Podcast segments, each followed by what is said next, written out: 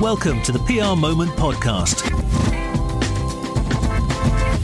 Produced in association with the Marketeers Network.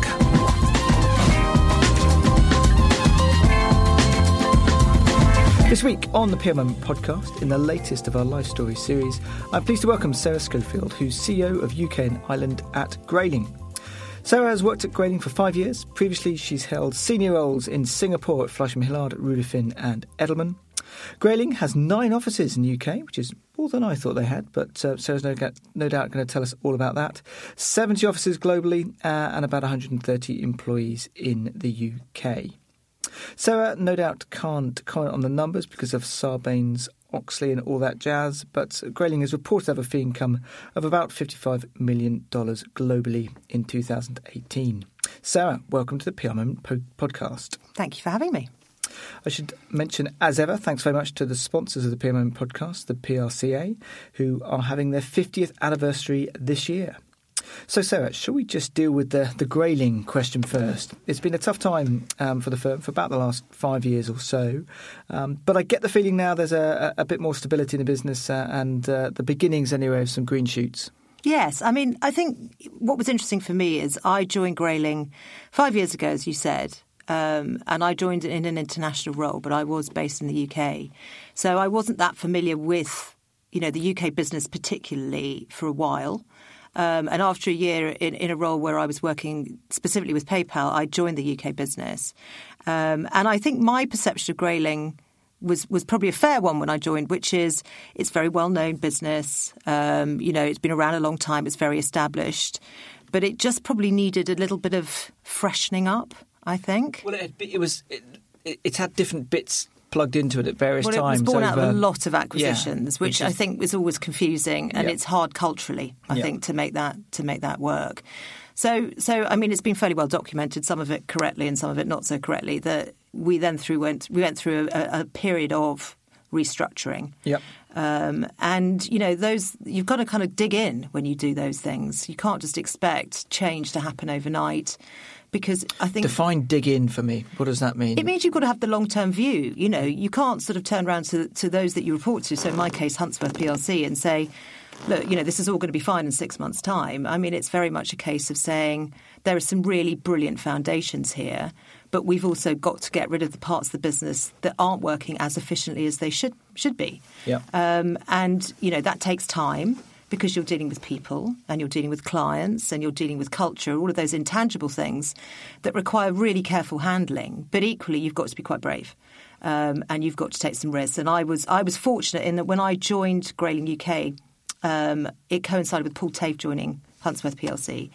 Um, and so it was sort of new beginnings for everybody, I think. but you didn't know Paul beforehand? No, right. no, never met him beforehand. And it just created a different window of opportunity. You know, I think it was there was more yeah. appetite for change. I think there was more appetite to do things differently. Um, well, you've got to attack in a way because you yeah. know without going too overboard. You've got to you've got to believe in what you're doing.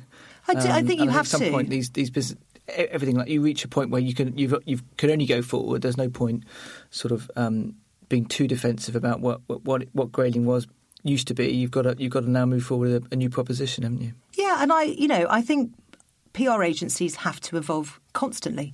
So I don't think this is unique to Grayling. I think you know it, it, it needs change, but I think most agencies need to continue to evolve. And and I think anybody that stands still and becomes complacent, uh, to be honest, becomes a bit flabby. And sure. and it's highly competitive out there. I think you've got to have a very clear and simple vision of what you want to achieve and what you want to be known for, and you've got to go for it. And it takes a lot of persuasion and it takes a lot of hard work.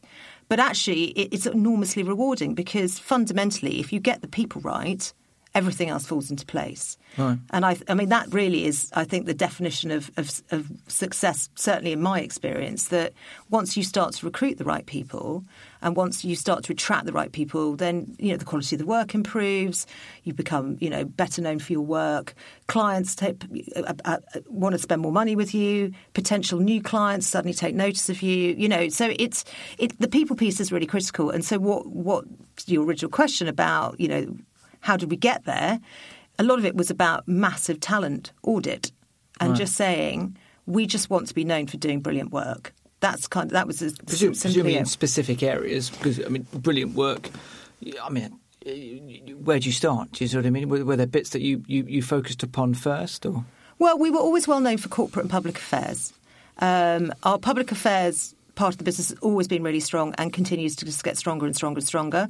The corporate work was really good, but it needed refreshing. Uh, you know, and I speak as someone who started in consumer and moved to corporate, so. I think with corporate it can be quite quite linear, Yeah. and I think it still needs a bit of creativity. I think it still needs really good consultation, all of those things. And I think similar to lots of the things that we looked at at Grayling, it just needed a bit of a sort of shot in the arm. It needed a, a sort of fresh pair of eyes on it. And then the consumer part of the business, which had been incredibly strong in the past, had, I think, just it just had sort of dwindled somewhat. Um, and so that really did require bringing in really talented people. So I, I hired Kat McGettigan from um, M&C Saatchi PR last year to come and really sort of revitalise our consumer offer because we we had all these sort of really good case studies and experience and foundations to build on. It wasn't like we were starting with a blank sheet of paper. It was it was about saying right, let's harness the brilliance from before, but let's get rid of the bits that actually haven't been very helpful for us. Okay. and get into better shape, basically. So I was going to ask about how you how you were structured and changed Mm-hmm. the business and, and uh, I suppose, frank, frankly, turned it around.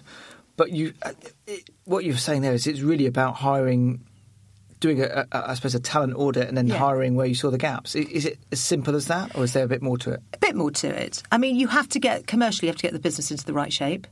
Um, you know, I- i.e., cut some costs. yeah. I mean, Okay. you know, you can't you can't operate a successful business if you if it's the wrong shape entirely, and if you've got too many people being paid too much money and not enough people bringing in money, then it's unsustainable. Yep. So, um, so there was a sort of reshaping of the business, and we've also simplified the structure massively because we. You mentioned at the beginning we've got nine offices in the UK. We were really siloed, I think, as a business. There was, you know, you came to work for Grayling in Bristol, or you came to work for Public Affairs, but actually, fundamentally, I just wanted everyone to come and work for Grayling. Yeah. It doesn't matter where you are, and and from a client perspective, it shouldn't matter whether you work in Public Affairs or consumer or in Edinburgh. You should get the same quality of work, and you should be able to. It's recognisable as, as a Grayling piece of work. So I think that that was really important too. Um, so we simplified the structure. Um, and we've basically got three core services consumer, corporate, and public affairs that run through the whole business. Um, and so we may be geographically spread, but what we do is we blend our teams depending on the client need and the client problem that needs to be solved. So effectively, client X comes to us and says, I need to do this. And we, we don't worry whether someone's in Scotland or in Bristol or in London. We just say, we've got people who've got the best possible experience to help solve that problem. The operational part is my issue to deal with, but it shouldn't impact the client. Uh, and that's really how we've, we've sort of um, attacked it. Okay. So it was about because it must be a tough thing to do to to change a, any sort of consultancy firm, not just a, a PR consultancy Yeah. firm, restructure it, but but keep the client offer as good as you needed to Yeah. in a really competitive market. So I mean that's that that must have taken some concentration, I suspect. It does. And, you know, certainly in my experience, a lot of it came down to total honesty and transparency with the clients. We're, we're very fortunate as a business. We do have a lot of very long standing client relationships. Um, and I think that is testament to the fact that the work that Grayling has always done has been of a high quality. So I don't think that's changed. Yeah, I- but it was quite. It, it's always difficult when it, it was known within the PR sector that Grayling, financially anyway, and Yes. not, just not necessarily the client side, the client work out of it, is that was having a Yeah. a, a, a tougher time. I Yeah. mean, not you you know, I don't want to over egg it, but it was a it was a difficult time, and so it's hard when clients probably know that as well, isn't Yeah. it? So it, it must take some grown up conversations. Yes. And, and it takes the most senior people in the business to have those conversations. And it is literally picking up the telephone or meeting someone face to face and saying, this is what we're doing. Okay. And it really. so you don't I mean, try and Yeah. you don't try and not have the conversation. Not at all. And not aware. at all. yeah, and also when you're making lots of changes, because they were inevitably, okay. and I've used this analogy before, but when you shake a tree, apples fall. And so I had to have honest conversations with our clients to say, such and such has decided to move on, for Right. example. Um, and, you know, as long as they felt that we had a solution that was not going to affect either you know the work we were doing for them or the quality of the people that were going to be working for them then they put their faith in us which was which was fantastic actually and we were hugely fortunate but it was absolutely done transparently as honestly as we could because presumably you lost a few clients who weren't up for that ride. strangely we didn't lose actually i think we lost one Okay. um, and it was one that had been in the business for a long time. And I think they were probably thinking, well, you know, this is maybe the moment that's given us the nudge we needed.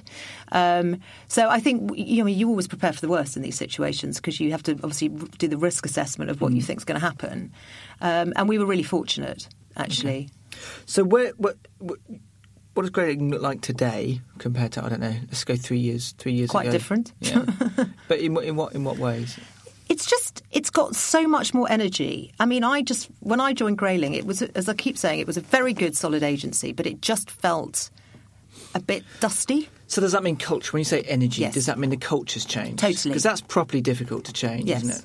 So the culture's totally changed. You know, I I believe very strongly, and I try and lead by example that everybody who comes to work needs to be given an opportunity to realise their own potential. So they shouldn't be constrained by the business that they're working in. Right. There should be a, a, sort of operating environment where people feel that they can they can be the best they can possibly be. And you know, a lot of big agencies, and we are a medium-sized agency, are quite constrained by bureaucracy and processes and, and the way they they're, they're sort of you know structured. Yep. And I just wanted to get rid of that immediately and just say, look it is tough. We are coming out of a period when perhaps things haven't been as brilliant as they could have been. But I will give you the latitude to really make your mark and be fantastic here. And so you do attract a very, very certain sort of person because some people are not up for that challenge. It, it's a bit too difficult for yeah. them. And that's fine because they're not right for the business. But for people who really are ambitious and you know have a vision of their own they want to realise and want to get absolutely stuck in and roll up their sleeves and work with a group of people who have got a very single-minded focus and sense of direction it creates a really exciting opportunity. And so what that then creates is that real energy and okay. momentum behind it because it's you know we, we've all got a very shared goal of where we're going which is to be better and deliver excellence and all of that stuff. Um, but we're also creating opportunities for people who perhaps in much bigger agencies wouldn't have that level of freedom Okay. So uh, I'll come back to that in a minute because I yeah. think it's an interesting topic around how how agencies, well, large agency structures tend to be developing a fair bit at the moment. Yes, and, and they you, are. You've sort of come at it from a yeah. I don't know about a clean slate, but you know what I mean. So that, we'll, we'll, come back to that. just in terms of how Grayling's changed. Okay, so we've gone culture mm-hmm. and result, resulting energy. Yeah. But what other bits? I think our services have changed. Okay. You know, we have. I've mentioned in terms the, of the, the, the client product offer. Yeah. So I think we were probably a bit dated. Right. Uh, we now have a creative service team, which we which we didn't have before. I think we've always sort of flirted around the edges, but you know, we have we have a sort of central creative services team. So we have, you know, two digital people, we have two creatives, we have an insight person, we have an in-house designer, you know, okay. which is perhaps where we should have been five years ago, but, but, we weren't. So the skills within the agency have changed. Yeah, and I just think it, it makes us, it, you know, we've got a better offer for our clients. So I was going to say, has, is the cha- type of work changed? Yeah, I mean, I think it's still evolving. Actually, okay. I think you know we're yeah, still. It's important to say, isn't it? You're not yeah, at the end of this. Absolutely not. And, and by no means would I ever take my be. foot off yeah. the gas and think that I've, you know, we've arrived. I really don't think. I still think there's stacks we can do and more to learn and all that kind of stuff. So. Um, but I just think what I haven't done, and this is probably in answer to the next question that you referred to, there are lots of agencies that that like to have lots of new things. Right. So, you know, for example, do we take on the advertising world, etc., etc. I, I mean, I'm a great believer in we have to listen to what our buyers want to buy. So fundamentally, we are a service industry. So we need to produce a product or a service that our clients really want and we should respond to that without trying to overcomplicate, I think, who we are, either by the way we're structured or by the services that we offer. Okay. And I think if you listen carefully to what your clients are telling you and what your potential clients are telling you, that is going to help solve their problems and make their lives easier, then you should basically mould your proposition around that. And you did that whilst you were restructuring yes. and redesigning the agency? Yes. And did you do that in a sort of a formal way, or was it uh, just having conversations with people? No, it's much more organic. Okay. You know, I, I read with great interest what lots of other agencies are doing, and I, I have a huge amount of respect. You know, no two agencies really are the same. So yeah. it's you can't really say, well, I wouldn't do that yeah, yeah. because actually they're, they're, they're servicing a different sector or no I meant you know. I meant talking to clients actually but in terms of Yeah. what clients want did you do that in a, in a formal way not really Okay. no It was it was just a- much more about just having those conversations it was back to that sort of honesty thing about Right. what can we be doing better what do you want to see more of and, understanding that. And who have been the sort of key people in the in the sort of the, the repositioning, restructuring of the business then? So certainly Dickie Jukes, who's the chairman, uh, who co-runs the business with me. So he previously was the head of public affairs. So he and I look at it from two sort of different sides. So he's Yeah. very much more on the PA side. I'm much more on the PR side. Um, and he and I have spearheaded this whole transformation, all this this um, this evolution together.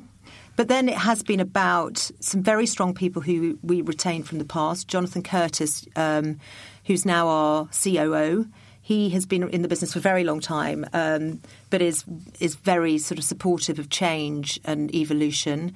And then it's also about recruiting new people who have brought you know a different perspective to the business have, have probably brought a different level of attention. So I've, i mentioned kat mcgettigan who's come from M&C Saatchi on the consumer side tom nutt who's our head of corporate now who came from seven hills. Right. um, also i mentioned the creative team. So nathan kemp who joined us quite recently he was at he was actually also M&C Saatchi previously.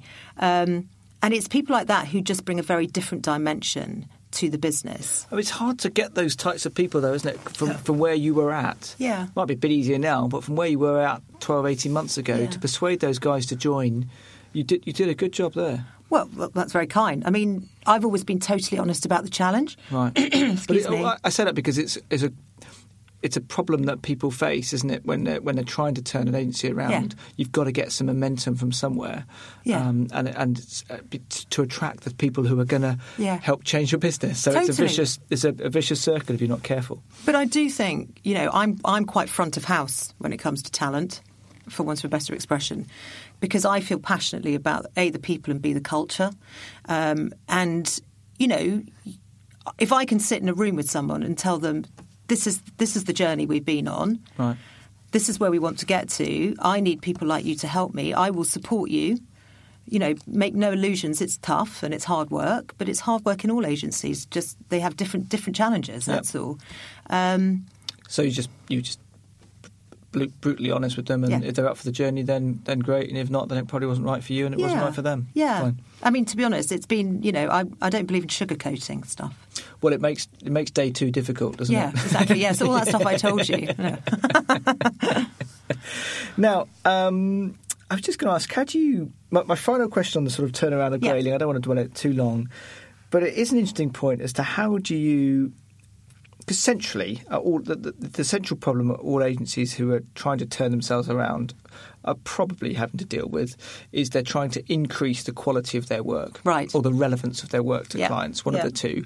That's I mean, that's a really easy thing to say, but much harder to actually say. Right, we're at a level here, and we want to get to a, a higher level. Yeah. Um, and all work's subjective anyway. So, how, you know, how did you go? Well, actually, we want to raise our standard. And what, what steps did you, other than obviously hiring people, get that? But what did you do to try and um, imp- implicate that that that? I do think, I mean, quality. there were parts of the business the quality was already really good Right. which is so i had a strong foundation to work on i think what i wanted to get to point was consistency Right. so it was about Do you mean pockets? In the various different offices, so you, Yeah. in that sense, you had a you had a case of best practice, Yes. and it was a case of taking that round the business. Okay, right. yeah so right. you know we had parts of the business that were you know i mean without being rude about the past because there were some very talented people that worked at grayling Yeah, who right. produced very good work it's just it felt slightly inconsistent but that gives you a starting point, doesn't Well, it? and a great foundation yeah, to work from. It's, and again, you know, it's not like I was sort of looking at the rubble, going, "What do I do?" It was like I've got some really strong stuff here to work with, which was great. Yeah. Um, but it was about that consistency point. Okay. It was about saying, But that's much easier than Much easier. than, than the rubble moment, isn't yeah. it? If you're saying, and also, okay. I'm obsessed by excellence. Right. So, which sounds really sort of ridiculous, but I can't bear the attitude of people saying it's good enough. Right. It's not good enough if it's only good enough. Okay. It needs to be great. Otherwise, why, why bother turn up? certainly in a consultancy business, it needs to be excellent, doesn't And so I think if you start with that culture at the top, where you're just, and again, it's about bringing people with you. I feel like it's all a bit evangelical. This it's not meant to, but um, it is about saying to people. We can all be really great if we support each other. We can do brilliant things, Right. um, but we've all got to, we've all got to be at the same place at the same time. You know, because you can't be picking other people up along the way. And so, so I had good foundations to work from. Um, and then I think it is about making sure that once you've got best practice, making sure that that is the benchmark. and nothing falls beneath it. And then I know, Which I- is forever a work in progress, isn't it it? is, You know, but then never- again, it yeah. is about the people. I know that's, I keep repeating that, but if you if you hire really talented people who are ambitious and hungry, and you know, and especially if you bring them in at a junior level, Yeah, when you start to ambitious, train hungry them, people occasionally leave, but you know, they're but that's just the nature of our world. yeah, exactly. That- And there are always others. What I meant. Exactly. You know, there are yeah. always others who Yeah. are more ambitious and hungrier. So, Okay. and I think the earlier you bring them into your business, the more you can say, actually, in this in, in this agency, it is about excellence. So, therefore, you know, nothing else nothing else really counts. Okay. So, if, if you start them off at the right level, then they tend to be sort of quite productive and useful for much longer. Fine. But I was just thinking about the, the, the global nature of Grayling for a moment. It, it, it, I get the impression the UK is the biggest biggest office, is it these days? Or Yes, I mean Yeah. we've got a really big footprint, owned footprint in Europe. right. Um, so I think of all the global That's the agencies. old Trimedia legacy or something like that. Yeah, and. MA, uh, what was it? Um, MMD in Eastern Europe. Yeah. Yeah. Okay. So we do have, but I think in terms of actual numbers in one office, I think the London office is the biggest. Okay. Now, moving on from letting off the hook on the, the Grayling restructure, Yeah. um, moving on to um, uh, your, your previous um, i- employment times, um, you were in Singapore for seven I was. years. I was. Um, which sounds hot to me. Very. But um, how did you? How did you? Uh, just tell me about the Singapore element to your to your career. How did that come about? So, um, unfortunately, it wasn't really driven out of anything professional. I was I, I followed my boyfriend, who's now my husband, so it was clearly the right decision to make. But um, he got offered a job in Singapore. I'd been working in London for a long time. And um, thought it could be nice change actually, and I always quite like the idea of getting some international experience. So, Yeah. my Singapore working life was was very varied. I mean, I worked for a number of big agencies, including Edelman and uh, Fleishman Hillard, um, but also a smaller agency, Ruder Finn, and a really, really small local agency called Fulford PR. So I really did run the sort of, you know, the full gamut of, of the different types of agency experiences. And, you know, it was interesting because I think I, you know, when I was when I started in PR, which was a million years ago, it was still press releases and faxing and, and all of that stuff, and it was quite tactical media relations, really. And we started, especially when I was at Freud's, a lot more sort of brand marketing work, which was which was at the time much more cutting edge, etc., etc. And I think when I got to Asia, what I was surprised about is they didn't do a lot of that media relations stuff. They'd sort of they'd sort of leapfrogged Mm. and gone straight into really good sort of strategic thinking Okay. and execution. So you know, so then you come back and people are still doing press office work in the UK, and you're like, oh, okay, people still do this. When you say Asia, do you which bits of Asia do you mean? Because I, I mean, I hear differing stories Yeah. depending in depending on what, which bits of Asia you're, you, you you mean. Obviously, in Singapore, it was more brand marketing, was it? no, it was much more corporate B two B. of course, because there's Yeah. less of a. Yeah, there's just not a very big. It's not a big hub Yeah. for consumer business, but it Yeah. is a big corporate. Okay. Sort of. So and I where think so where in Asia are you saying that there was a, a some really good examples of, of brand marketing going on? I think there was a lot going on in China. Okay. yeah. um, you know, and especially in sort of luxury goods. I. I, I think. I mean, to be honest, I was very much more focused in Southeast Asia, um, just because that's where Singapore is.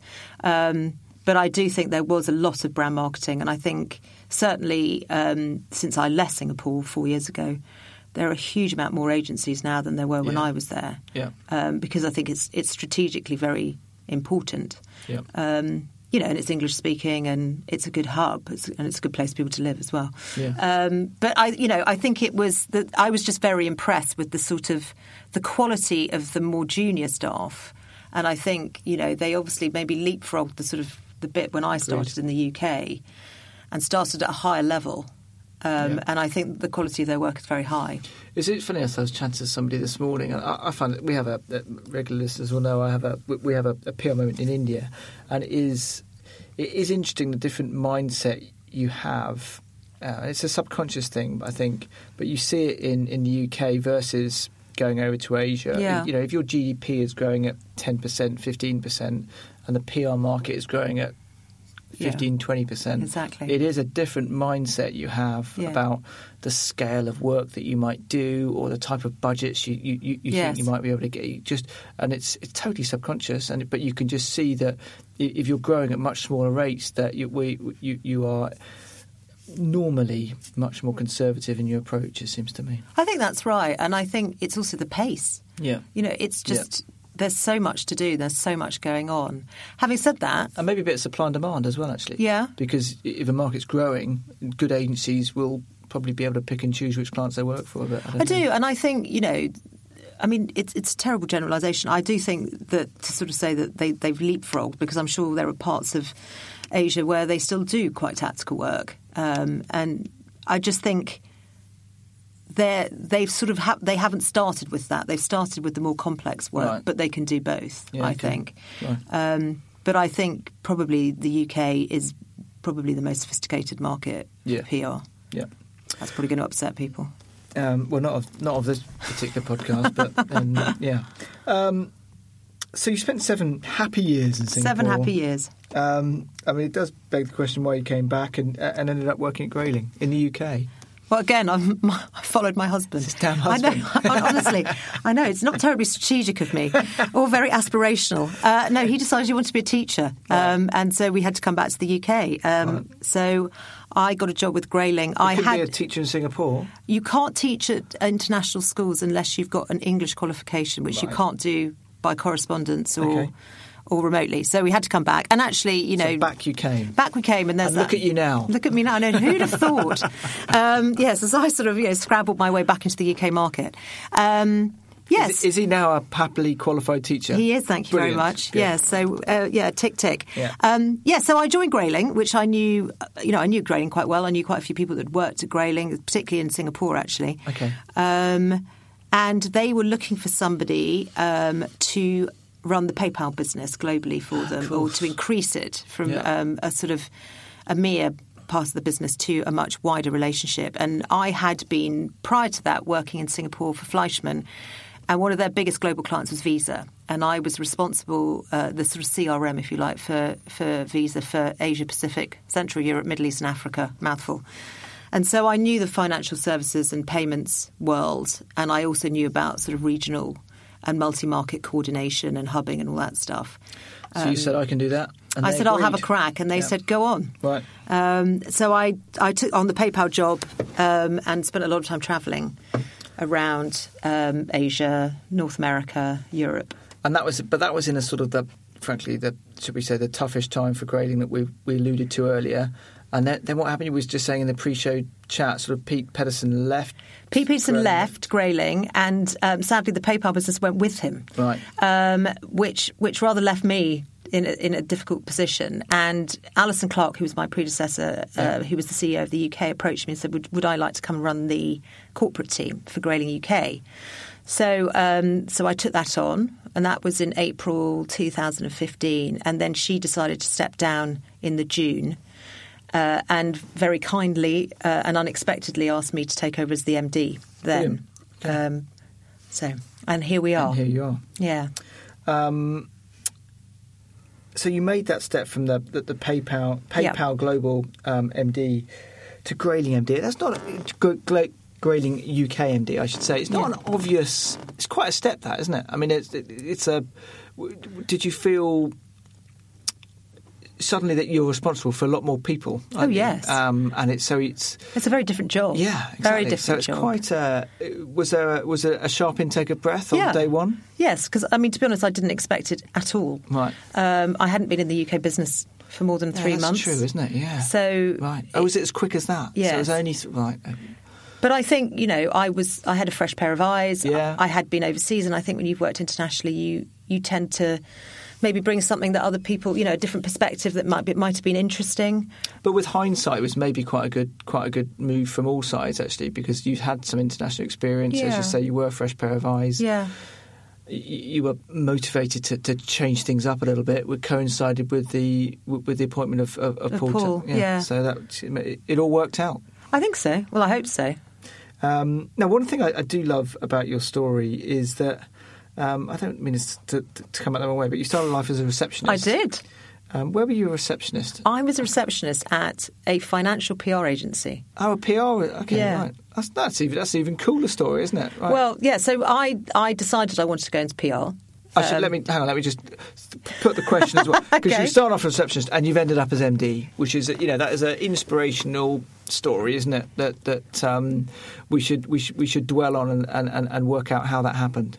Well, um, I hope it's inspirational. I think some of it was luck. Well, it has to be, isn't it? I mean, Um, I, I wanted to work in PR, and but I also, when I left university, wanted to live in London, and that was expensive. And to be honest, the the job I saw advertised, working for a financial PR agency as their receptionist, was better paid than going into PR. brilliant. That's funny, isn't it? So it was Wow. unfortunately. I mean, all of these things, following my husband and being sort of financially motivated, none of them are painting me in a very positive light. But anyway, um, so I I I did bet that. that's still the case today, isn't it? I bet. What? I bet the receptionists to learn more than the the, the, the, the first year grad in PR. But um, Oh, I don't know, but um, yeah. possibly, possibly. Which but financial PR firm was it? It was it long was enough called to go. it was called Haggy Bins, and I Oh, think no, I it, don't know that one, it's Okay. now called something else. I think, but. Um, It's a good name, isn't it? Haggy yeah, Bins, so I, but I clearly, I mean, I sort of, you know, I had to stuff envelopes and do all Yeah. that sort of stuff. So I sort of understood a bit about what was going on. But the financial PR world was not one that I had a massive affinity for.